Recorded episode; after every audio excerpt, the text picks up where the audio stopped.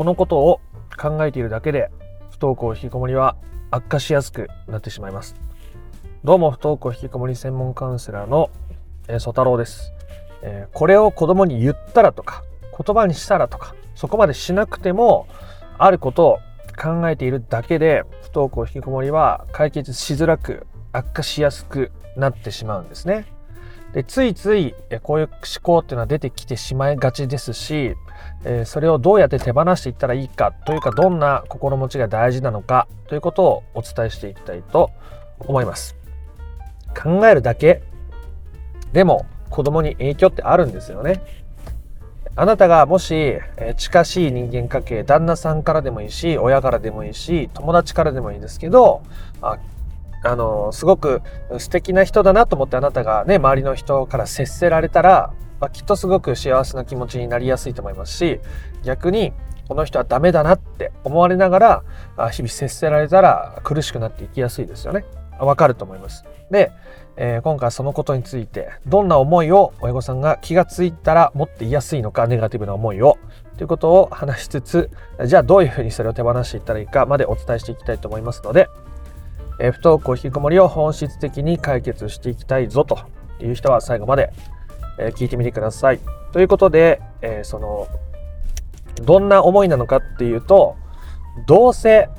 不登校のままだとかどうせ学校に行けないとかどうせ家から出られないとかそういう思いですねどうせ引きこもりのままだもそうですよね。うん、っ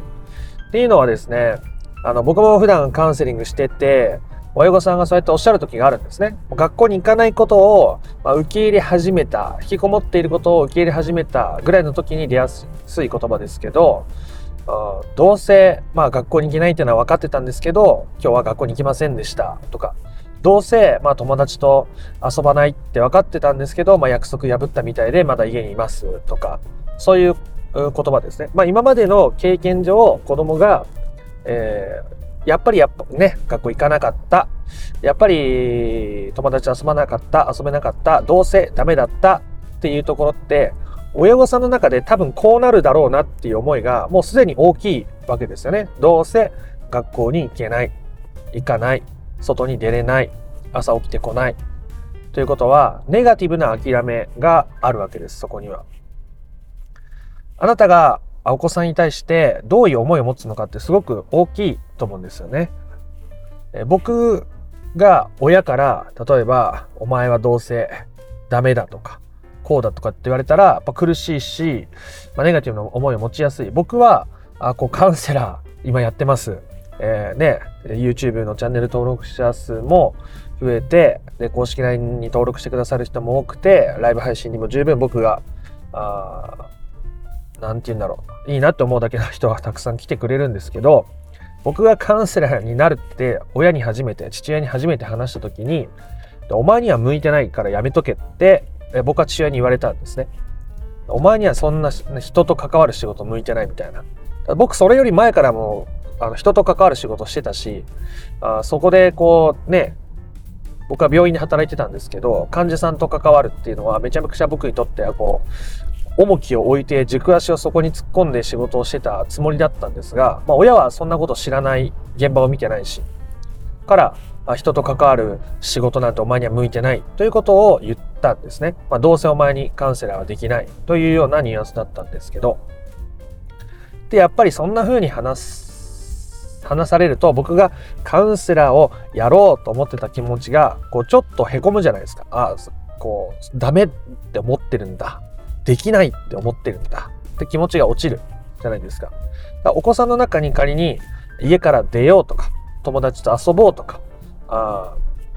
学校に行こうっていう気持ちがあるのに親御さんがどうせほら行けなかったどうせまたほらダメだったって思ってると子供のその今あるやる気にすら目を向けられずにえー、そのネガティブな状態を継続させてしまう力になっちゃうわけですよね。今までの経験上行かない確率の方が高いとしてもだからといってネガティブなことにまたなるって思い込むと余計にネガティブな状況を引き寄せてしまうようになるわけですね。なのでえそれを手放す方法を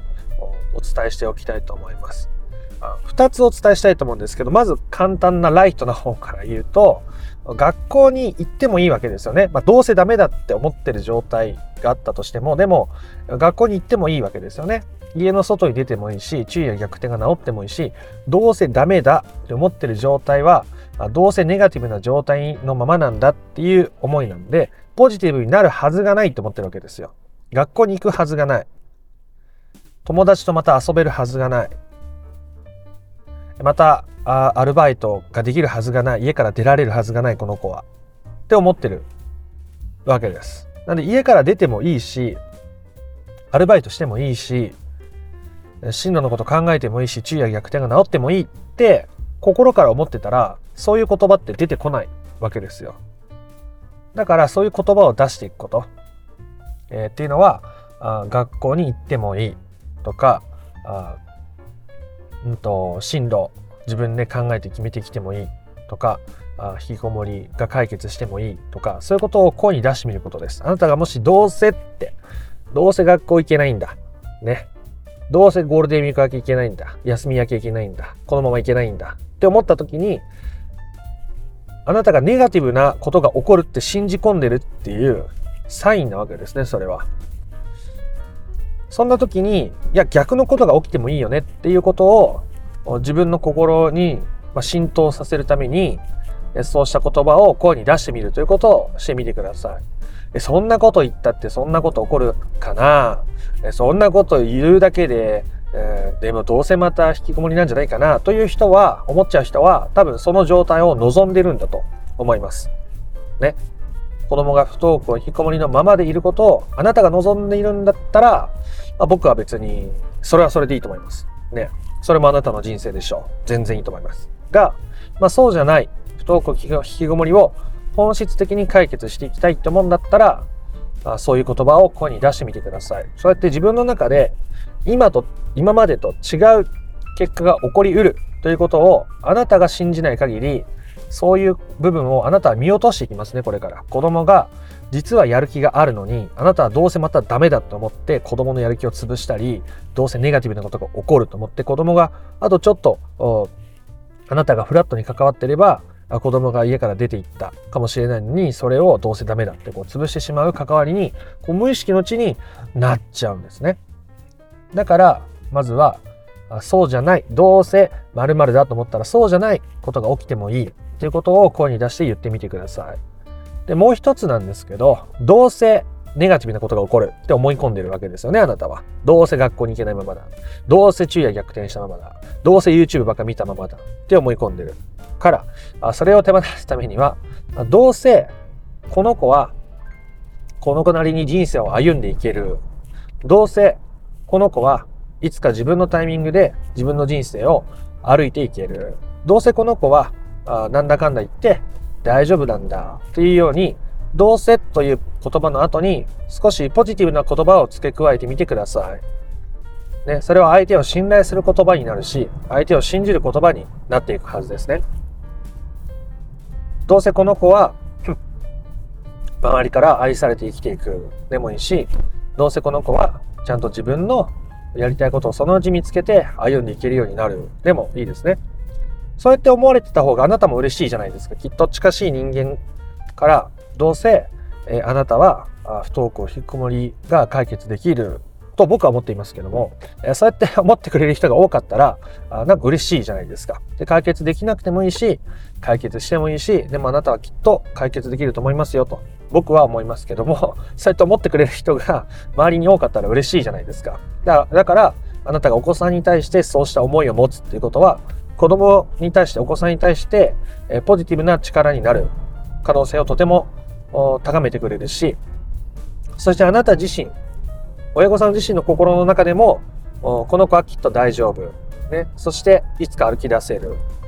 いつか必要なバランスが取れて、不登校の、引きこもりが本質的な解決に向かうということをあなたが信じるということにもつながっていくわけです。だからあなたがこうした思いを持つ言葉を口に出してみるということを意識することが大事ですね。でこういう言葉はお子さんに直接伝えられるんだったら伝えてもいいと思いますが、それによって子供がなんか機嫌な顔をしたり、本当に思ってないでしょ、みたいなあ感じになるんだったら言わなくていいです、直接は。あなたが一人でいる時に自分のためにそういう言葉を使うこと。で、あなたの心持ちが変われば、あお子さんと話す時の声色とか、間の取り方とか、で勝手に変わっていくんですね。勝手に変わっていくんです。なんか間を、うこうこれぐらい開けて話して、えー、これぐらい聞いて話して、まあ、頭で考えすぎるとちぐはぐになって余計うまくいかないので、え、それよりも自分の心持ちを変えるっていうことを意識してやっていくためにはあ今みたいな言葉を口に出してみると自然と子供との関わり方というのがあ変わっていってお子さんからポジティブな反応が返ってきたり以前よりお子さんのことを手放せるようになっていったりするわけでございますね。ということで今回の話を簡単にまとめて終わりたいと思います。親御さんがどうせこの子はまた学校に行けない。ほら、あやっぱり今日も学校休んだ。どうせまた YouTube ばっかり見てる。ほらまた今日も YouTube ばっかり見てた。って思ってしまう時は親御さんがそうした可能性を高めてしまっている。子供の可能性に目を向けるんじゃなくて、できないってことを想定してそれを信じ込んでるからなおそういう現実が起こりやすくなるというものなんですね。なのでそれを手放していくためにはそう思い込んでることと反対のことが起きてもいいという許可を自分で自分に与えてください。声に出すだけでいいです。どうせ学校に行けないんじゃなくて、ああ学校に行けてもいい。学校に行けてもいい。今日は行けなかった。